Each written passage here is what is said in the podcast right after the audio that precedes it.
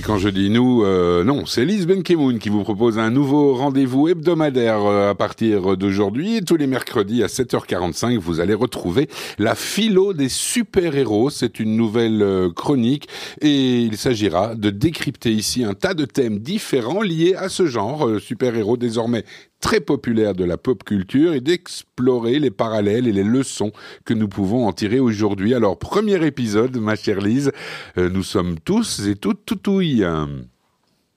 Alors pour ce premier épisode de la philo des super-héros, on va parler des identités secrètes. Quel est le point commun entre Superman, James Bond, un enfant caché et Lucie Aubrac, ils ont tous une identité secrète. Où se cache leur véritable personnalité? Parfois, vous allez voir, c'est plus difficile à dire qu'on ne le pense. Alors le concept même d'identité secrète, il est apparu assez tôt en littérature officiellement pour la première fois dans les années 1900 avec Le Mouron Rouge, un roman de KPDP anglais où Sir Percy un seigneur que personne ne remarque, sauf les aristocrates de la guillotine.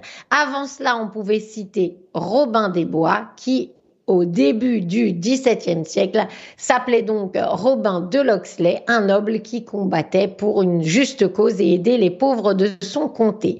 Mais en fait, ce sont surtout les comics américains dans les années 40 et leurs auteurs d'origine quasiment tous juifs, doit-on le rappeler, qui ont popularisé ce ressort scénaristique de l'identité secrète. De là, on peut se demander pourquoi les juifs auraient eu plus envie ou plus besoin que les autres d'avoir une fausse identité, entre guillemets. La réponse est malheureusement évidente, surtout à partir de la Seconde Guerre mondiale. Endosser un autre nom, une autre histoire de vie et se promener avec des faux papiers permettait aux Juifs de se cacher des nazis et ainsi d'avoir la vie sauve, à condition de ne jamais parler de tout ce qui faisait leur véritable identité, y compris leur langue d'origine, de cacher leur accent, leur lieu de naissance ou même leur prénom trop reconnaissable. On le sait aujourd'hui grâce à de nombreux témoignages d'enfants particulièrement, cela a été un véritable traumatisme psychologique pour les enfants cachés de devoir faire ça et de s'appeler Marie au lieu de Rachel ou Maurice au lieu de Moshe. Endurer la séparation avec leurs parents était déjà une épreuve, mais la supporter en silence et mentir pour ne pas compromettre les siens aggravait encore leur choc. Sans compter la peur permanente d'être découvert, à cause d'un tic de parole, d'un petit mot en yiddish qui les ferait immédiatement découvrir comme juifs et compromettrait leur survie et celle des gens qui avaient le courage absolu de les aider.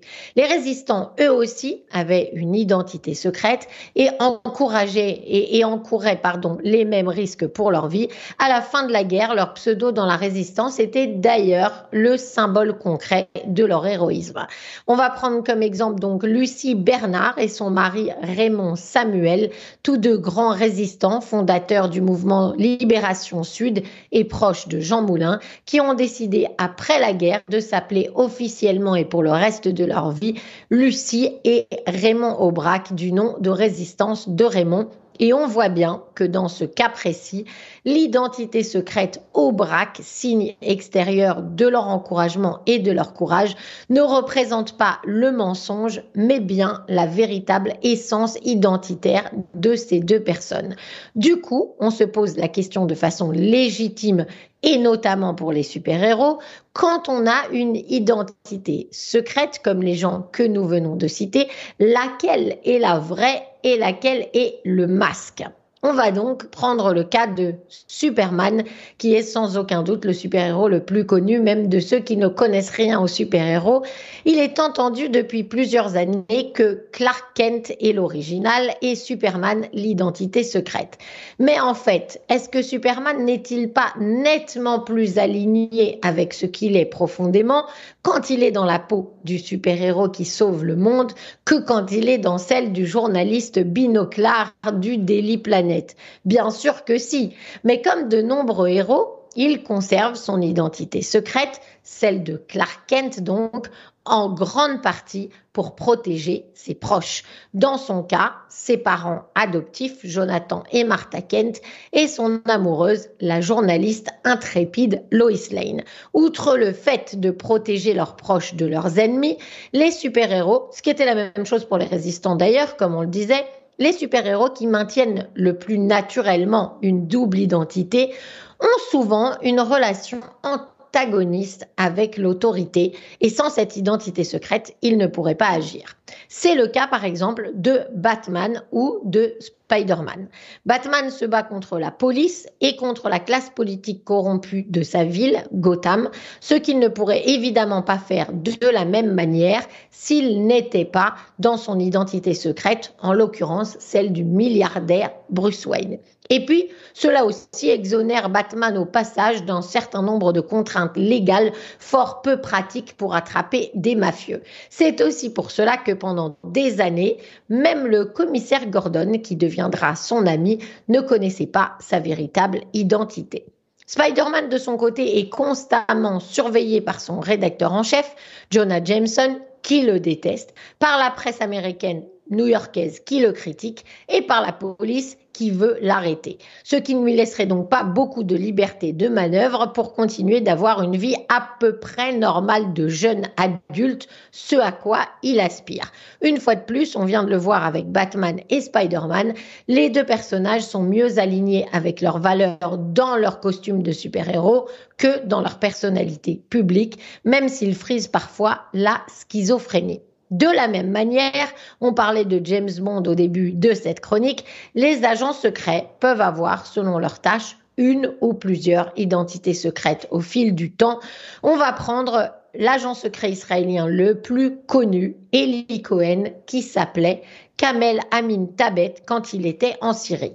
Et il était le plus souvent dans cette peau de négociant syrien, beaucoup plus que dans sa véritable identité de père de famille israélien. De nombreux agents infiltrés ont témoigné depuis du fait qu'avoir une double identité est vraiment difficile à maintenir sur le long terme et par ailleurs extrêmement stressant. C'est ce qui ressort de la plupart des témoignages d'un documentaire qui s'appelle Inside de Mossad et que je vous conseille de voir. La seule femme qui y est interviewée Tamar, c'est son pseudo, raconte même comment elle a servi comme agent d'infiltration en Égypte, mariée à un autre agent. Mais les choses se sont compliquées pour elle lorsque sa relation s'est transformée en quelque chose d'authentique et que son mariage est finalement devenu à ses yeux un vrai mariage, ce qui a incité son commandant à prendre des mesures pour s'assurer que les deux personnes en question se séparent. Des années après, devant la caméra, on sent bien l'émotion qui était toujours présente en elle.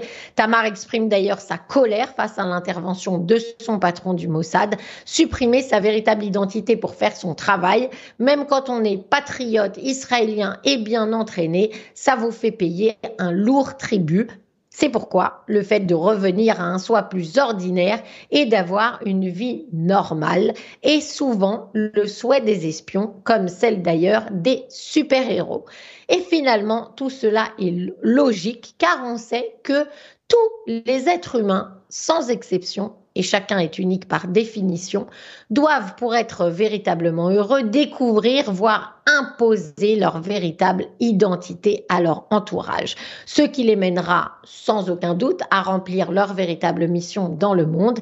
Et là, c'est la personne derrière le masque qui compte plus que tout, même si vous devez prendre quelques critiques au passage. Ne vous contentez donc jamais d'un personnage que vous avez créé pour mieux vous intégrer en société ou ailleurs, il est toujours temps d'échanger le faux vous contre le vrai. C'est sans doute le meilleur moyen de devenir vous-même un super-héros, mais sans masque.